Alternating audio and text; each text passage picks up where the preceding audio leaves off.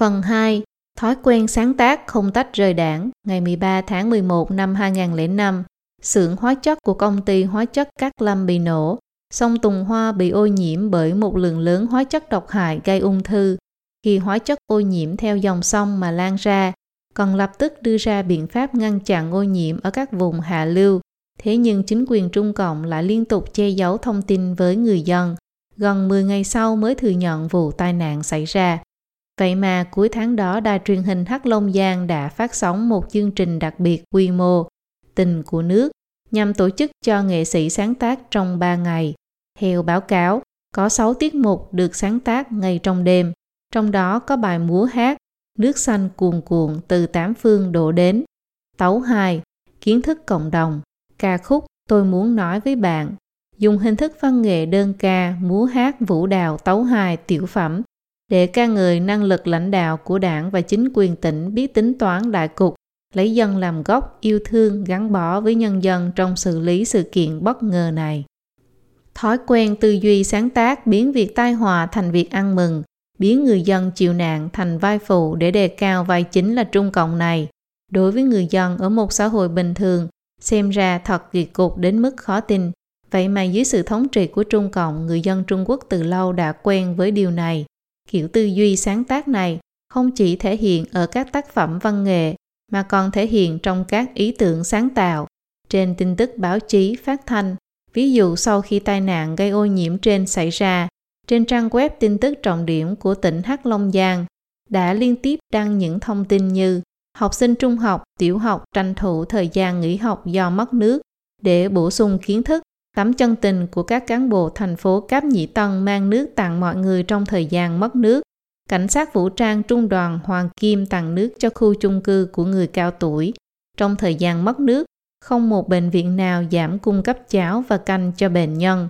Cáp Nhĩ Tân khai thông đường ống nước chuyên biệt để cung cấp nước, đảm bảo cuộc sống của người tàn tật. Nói tóm lại, tình hình vô cùng tốt đẹp, thậm chí còn tốt hơn cả khi chưa xảy ra tai nạn. Mục đích nhằm phản ánh năng lực lãnh đạo lấy dân làm gốc của chính quyền tỉnh. Sau 4 ngày thành phố Cáp Nhĩ Tân ngừng cấp nước, vào ngày đầu tiên nước được cung cấp trở lại, tỉnh trưởng tỉnh Hắc Long Giang đã uống ngụm nước đầu tiên trước mặt người dân. Phóng viên mạng Tân Hoa Xã đã có sáng kiến tô vẽ thêm một bài thơ mà một người dân thường sáng tác để ca tụng công lao của đảng, thể hiện rằng lời tán dương này xuất phát từ trong tâm người dân. Theo bài báo, tỉnh trưởng tỉnh Hắc Long Giang uống ngụm nước đầu tiên, người dân làm thơ ca ngợi. Trước khi uống nước, ông tỉnh trưởng còn nói rằng lời nói của tôi không đáng kể gì, chỉ có lời của Đảng Cộng sản mới có giá trị, lời của chính phủ nhân dân mới có giá trị. Câu nói này đã lộ rõ dụng ý của sự kiện tỉnh trưởng uống nước, cứ như thể là cái chính quyền che đậy vụ việc trước đó, không phải do Trung Cộng lãnh đạo. Sau khi tỉnh trưởng uống nước, lập tức có người dân viết bài thơ ca ngợi. Yên tâm uống một chén nước, trong tim hạnh phúc ngập tràn, đảng mang yên vui ấm áp cho mọi nhà, nhân dân đắm mình trong ánh hào quang của đảng. Kết thúc bài báo có đoạn, trong căn phòng nhỏ tất cả mọi người cùng đứng dậy cất tiếng cười vui vẻ. Những lo lắng về sự ô nhiễm của dòng sông Tùng Hoa suốt 4 ngày qua bỗng chốc tan biến như mây khói trong những tiếng cười thoải mái. Một tai nạn gây ô nhiễm nghiêm trọng ảnh hưởng đến tính mệnh của hàng chục triệu người dân, vậy là đã tan như mây khói. Kết luận là người dân gặp hoạn nạn, thật may là nhờ sự giúp đỡ của đảng mới qua khỏi. Kiểu tư duy sáng tác không tách rời đảng này trong mỗi thời kỳ lịch sử khác nhau và với những nhóm người khác nhau, đều có những nguyên nhân hình thành phức tạp khác nhau và đặc điểm thể hiện muôn hình muôn vẻ. Nhưng nói về quá trình tư duy sáng tác, nếu không có sự ảnh hưởng của đảng mọi nơi mọi lúc, thì sẽ không sản sinh ra những tác phẩm như vậy. Trung Cộng công khai tuyên truyền rằng văn nghệ phải phục vụ cho mục đích chính trị, đồng thời lợi dụng bộ máy và tổ chức tuyên truyền các cấp để đảm bảo rằng văn nghệ phải phục vụ cho mình. Cho nên xuất phát điểm các sáng tác đều đã xác định rằng văn nghệ là công cụ tuyên truyền văn hóa đảng, đồng thời các sáng tác văn nghệ yêu cầu phải phản ánh và thể nghiệm cuộc sống. Nhưng trong cuộc sống đã sớm bị ô nhiễm bởi văn hóa đảng, thì những nội dung phản ánh này vẫn chỉ xoay quanh văn hóa đảng. Còn đối với người sáng tác văn nghệ mà nói, bản thân họ đã chịu ảnh hưởng sâu đậm bởi tư duy và lý luận của văn hóa đảng, nên chỉ biết đi tìm cảm hứng sáng tác theo yêu cầu và tư tưởng của Đảng. Quan trọng hơn nữa, Đảng đã khống chế mọi vấn đề cơm ăn áo mặc, chỗ ở, nơi khám bệnh và cả sự nghiệp của người sáng tác cùng gia đình họ, nên nó sẽ cưỡng ép người sáng tác quay lưng lại với nguyện vọng và lương tâm của họ, khiến họ tự mê hoặc bản thân, hợp tác với Trung Cộng, lâu dần trở thành thói quen. Do vậy, từ động cơ nội dung cho đến tư duy của người sáng tác đều bị bao phủ bởi tấm màn văn hóa Đảng, khiến cho các sáng tác càng không thể tách rời Đảng. Mục 1. Động cơ sáng tác không tách rời Đảng. Xét về động cơ sáng tác của tác phẩm thì phần lớn là trực tiếp xuất phát từ mục đích ca ngợi công lao của Đảng, chịu ảnh hưởng bởi lịch sử bị Trung Cộng bóp méo và lịch sử phát triển xã hội mang văn hóa Đảng. Rất nhiều người đã tự mê muội bản thân coi Trung Cộng là đại cứu tinh của dân tộc. Họ ca ngợi nó rồi lại ảnh hưởng đến nhiều người hơn. Trong toàn bộ xã hội hình thành tư tưởng sùng bái cuồng nhiệt đối với Trung Cộng và các lãnh tụ của nó. Các tác phẩm điển hình như Hồng Kỳ Phổ, Bài ca tuổi trẻ, Hoa cải đắng, Tam Gia Hạng, Hồng Nham, Đội Tự vệ, Hồng Hồ Xích, Nam Chinh Bắc Chiến, Đổng Tồn Thụy, Đỉnh núi Thượng Cang, Sống mãi trong ngọn lửa, Tiểu binh Trương Ca, Hồng Sắc Nương Tử Quân, vân vân. Các hình thức văn nghệ bao gồm tiểu thuyết, thơ ca cho đến ca kịch, điện ảnh đều không nằm ngoài cái khung phản ánh sự lãnh đạo của Trung Cộng là tính tất yếu và đúng đắn của lịch sử và phản ánh hình tượng quang vinh, đại ân đại đức đối với nhân dân của Trung Cộng. Rất nhiều bài hát như Ơi Đảng người mẹ thân yêu, Mao Trạch Đông và Đảng Cộng sản nuôi dưỡng chúng ta trưởng thành càng thể hiện ý đồ một cách trần trụi khiến người ta phát buồn nôn. Nhìn lại các tác phẩm văn nghệ suốt gần 20 năm qua có thể thấy cho dù thủ pháp nghệ thuật ngày càng tinh tế hơn, phạm vi tư liệu sáng tác ngày càng rộng hơn, ngày càng chú trọng đến tính nhân văn của nhân vật trong tác phẩm, nhưng động cơ sáng tác của rất nhiều tác phẩm vẫn không tách rời quan điểm cơ bản của Trung Cộng. Ví dụ như các bộ phim Khai Quốc Đại Điển, Chu Ân Lai, Đại Quyết Chiến, Tiêu Dụ Lộc, Ngày Rời Xa Lôi Phong, Khổng Phồn Xăm, v.v. Sau cải cách mở cửa đã xuất hiện cái gọi là văn học cải cách, văn học kinh tế thị trường. Động cơ sáng tác là thông qua mô tả những thay đổi của xã hội sau ngày cải cách để gián tiếp ca ngợi công lao của Trung Cộng. Bản thân việc cải cách là một trào lưu lịch sử, là sự lựa chọn không thể nào khác của Trung Cộng sau mấy chục năm bế quan tọa cảng. Nhưng trong các sáng tác nghệ thuật nó lại trở thành minh chứng cho sự vĩ đại của Trung Cộng, một thủ đoạn che giấu trách nhiệm và tội ác của nó trong lịch sử. Một động cơ sáng tác nữa là để phục vụ cho việc tuyên truyền tư tưởng văn hóa Đảng. Ví dụ trong những năm cách mạng văn hóa, khắp nơi đều có những tấm gương cách mạng, mục đích để phối hợp với hình thế cách mạng văn hóa, cổ vũ cho đấu tranh giai cấp và bạo lực cách mạng. Một số lời thoại trên sân khấu mang đầy tính tuyên truyền chính trị đã trở thành những từ ngữ thông dụng trong dân chúng. Làm người phải làm người như vậy. Tranh làm người tiên phong mới của thời đại, tay nâng quyển sách quý sưởi ấm lòng ngực. Chưa tiêu diệt hết lũ lang sói thì quyết không rời chiến trường. Nợ máu phải trả bằng máu, rượu ngọt máu nóng viết nên thiên sử. Thù hận trong tim muốn bùng lên, v.v. Tương tự như vậy, nó huy động rất đông quân đội tham gia vào đóng phim điện ảnh, bộ phim Anh Hùng, tiêu tốn 30 triệu Mỹ Kim lại mượn chủ đề lịch sử để ca ngợi Tần Thủy Hoàng, cổ suý cho tư tưởng văn hóa Đảng coi thường sinh mệnh, độc tài chuyên chế. Điện ảnh đã gián tiếp trở thành nhạc công đắc lực phục vụ cho giọng ca chính Trung Cộng. Điện ảnh làm lẫn lộn giang sơn của Đảng Cộng sản với lợi ích của mọi người trong thiên hạ, từ đó mà đưa những kẻ thống trị tham quyền cố vị, bạo chính, giết người nâng lên vị trí chính nghĩa, đại biểu cho lợi ích của người dân, âm thầm nhồi nhét vào đầu người dân rằng nên hy sinh tính mệnh cá nhân để giúp đỡ bạo vương thống trị. Mục 2. Nội dung sáng tác không tách rời Đảng. Ngay từ thời kỳ cuộc chỉnh phong ở Diên An, Trung Cộng đã định ra quan điểm chỉ đạo cho sáng tác văn nghệ phải phục vụ cho chính trị. Sau khi Trung Cộng giành chính quyền, nó vẫn thực hiện phương châm chỉ đạo nghệ thuật này. Trung Cộng còn thành lập Bộ Tuyên truyền để bảo đảm việc chấp hành nghiêm ngặt phương châm nghệ thuật của nó. Điều này khiến cho nội dung của các sáng tác nghệ thuật không thể tách rời yêu cầu của Đảng. Các chương trình dạ hội năm mới hàng năm của Đài truyền hình Trung ương Trung Quốc tập hợp những diễn viên, nghệ sĩ và các nhóm sáng tác hàng đầu trong cả nước. Mấy trăm đài truyền hình khác trong nước phát sóng lại những chương trình này, đồng thời trực tiếp phát ra nước ngoài. Dạ hội năm mới hàng năm là hình ảnh thu nhỏ của tình hình chính trị, xã hội và nghệ thuật trong một năm. Có thể nói đó là thể hiện tập trung nổi bật của văn hóa Đảng. Các chương trình dạ hội năm mới đến thế kỷ 21 vẫn hoàn toàn không được phép châm biếm một chút nào đến mảng tối chính trị của Trung Cộng. Nội dung đã được định trước, những ca từ chuyên dùng cho chương trình dạ hội năm mới, những ngày tươi đẹp, ngày càng tốt đẹp, ngũ phúc lâm môn, trăm họ vui mừng, chúc mừng thời kỳ thịnh vượng, lấy mừng Đảng thay cho niềm vui của dân tộc, lấy văn hóa Đảng thay cho văn hóa truyền thống.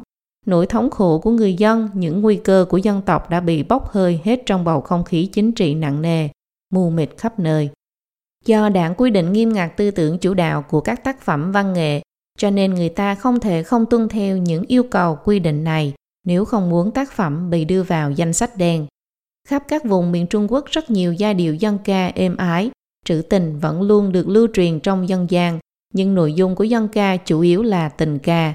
Mặc dù cũng có một số bài dân ca có nội dung ca ngợi vẻ đẹp của quê hương đất nước, nhưng về tổng thể khác xa so với tư tưởng chủ đạo văn nghệ, phải phục vụ cho chính trị của Trung Cộng. Do vậy, vào những năm 80 của thế kỷ trước, những bài hát này vốn phần lớn đều không nằm trong phạm vi cho phép lưu truyền của Trung Cộng. Tuy nhiên, những bài hát dân ca trữ tình này đã bị những người trong giới văn nghệ sĩ chịu đầu độc bởi văn hóa Đảng, đưa vào đó những nội dung chính trị, hoặc trực tiếp đưa thêm những ca từ ca ngợi Đảng, hoặc viết lại, sáng tác lại theo yêu cầu văn hóa Đảng.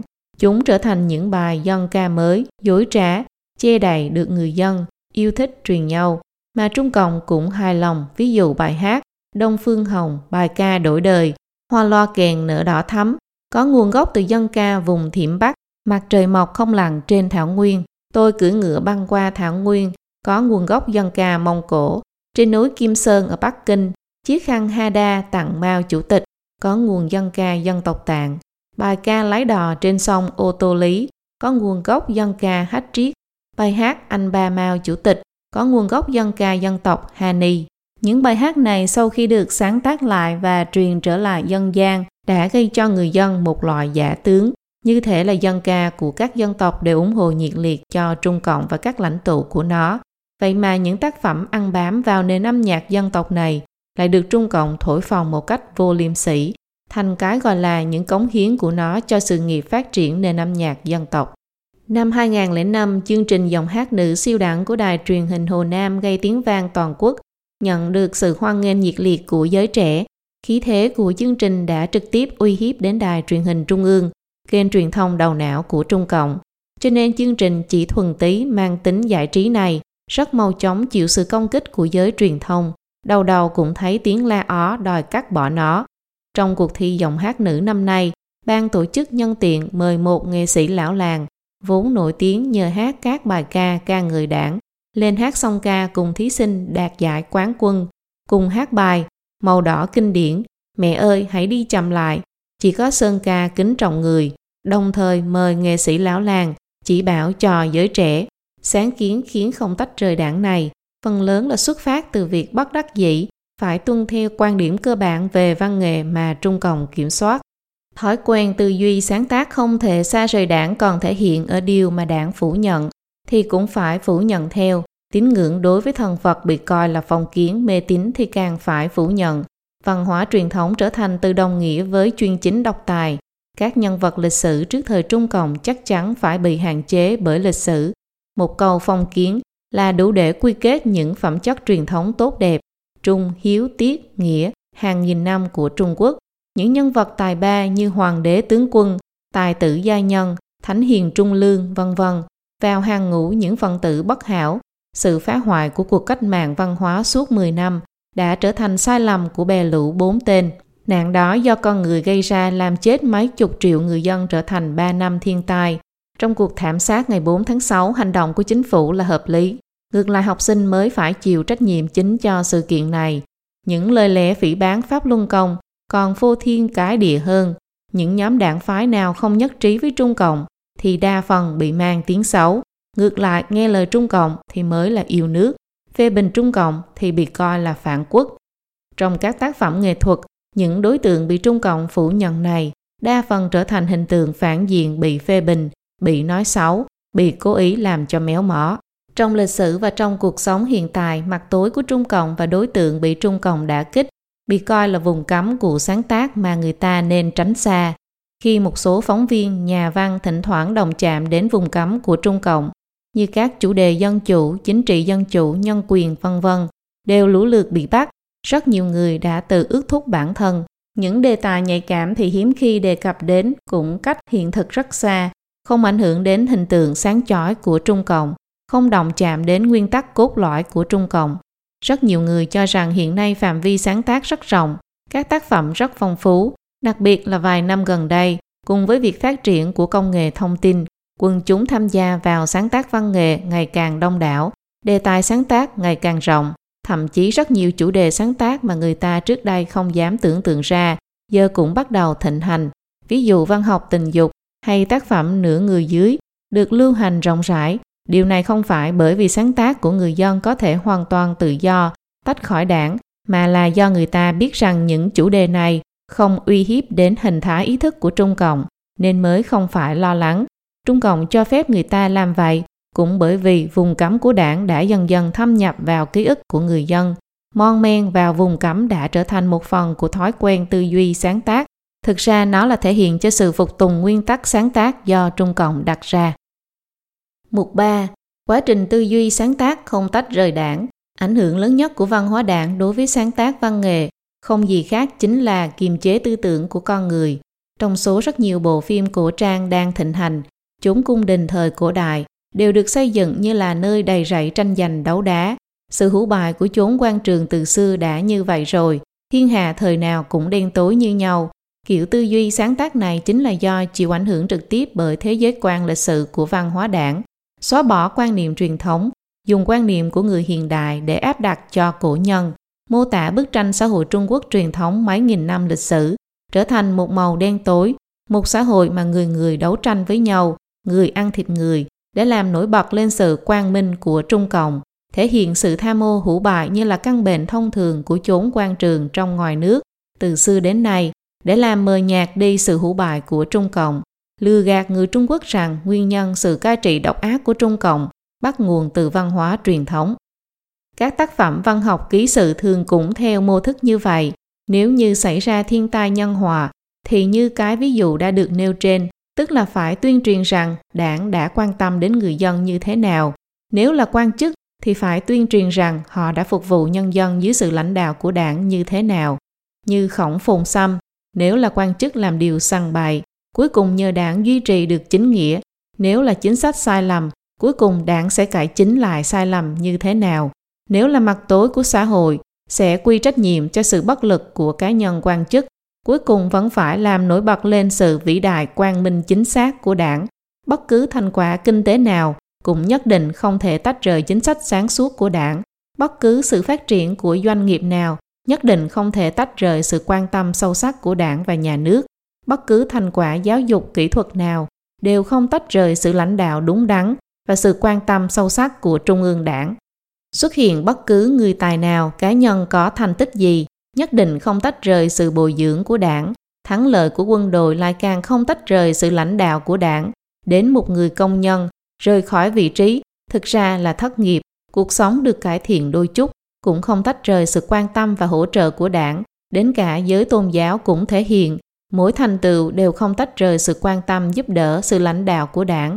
Chỉ có giữ vững sự lãnh đạo của Đảng, đi theo con đường chủ nghĩa xã hội mới có được tương lai tươi sáng, v.v. Do sự hủ bại của Trung Cộng ngày càng nghiêm trọng, những oan ức của người dân nổi lên ở khắp nơi, cho nên gần đây những bộ phim chống tham ô hủ bại được người dân rất hoan nghênh, điển hình như Lựa Chọn Sinh Tử, Đại Án Đầu Tiên của Trung Quốc Mới, v.v. Kỳ thực những tác phẩm này cũng giống với văn học vết sẹo thời cách mạng văn hóa vừa mới kết thúc và những bộ phim Truyền Kỳ Thiên Vân Sơn, Du Khách Mang Xiềng Xích, Đứa Bé Sơ Sinh Nước Ngoài, v.v.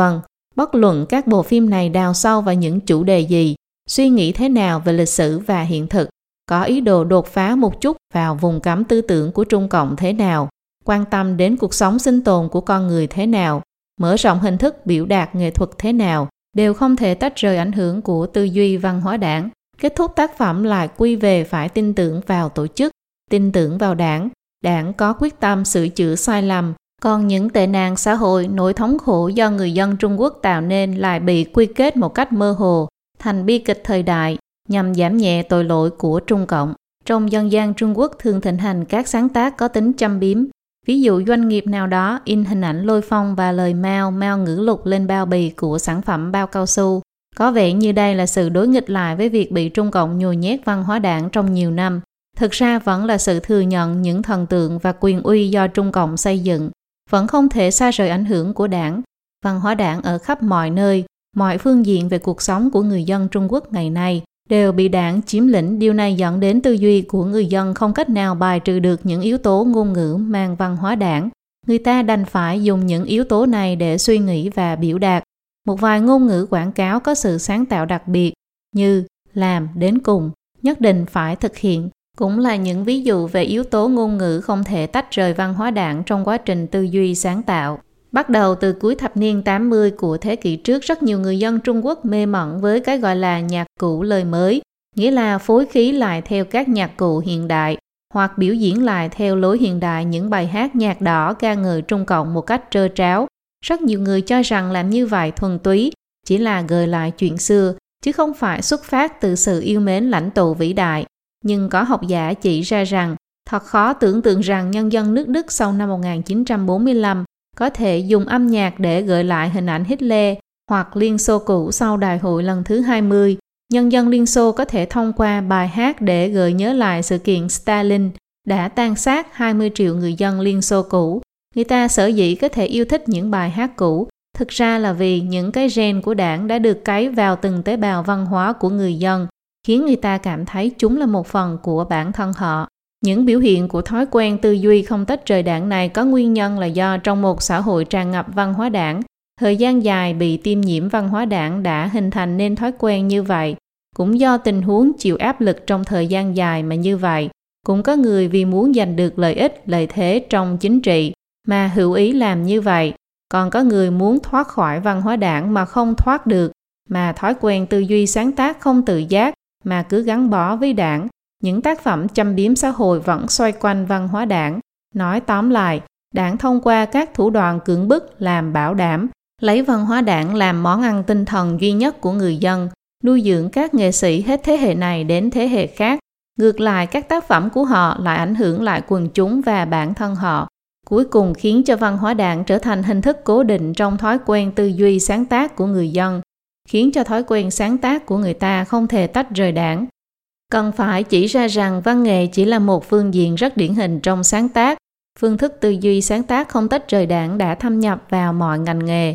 Các sáng tác cụ thể có thể không giống nhau, nhưng người ta khi chịu ảnh hưởng của văn hóa đảng, từ lựa chọn đề tài, tư duy suy nghĩ đến các sáng tác cụ thể, mỗi bước đều không qua khỏi cái khung của văn hóa đảng. Nếu muốn được thực sự tự do sáng tác, phát huy được tài năng của bản thân, thì đầu tiên phải nhảy thoát khỏi tư duy văn hóa đảng.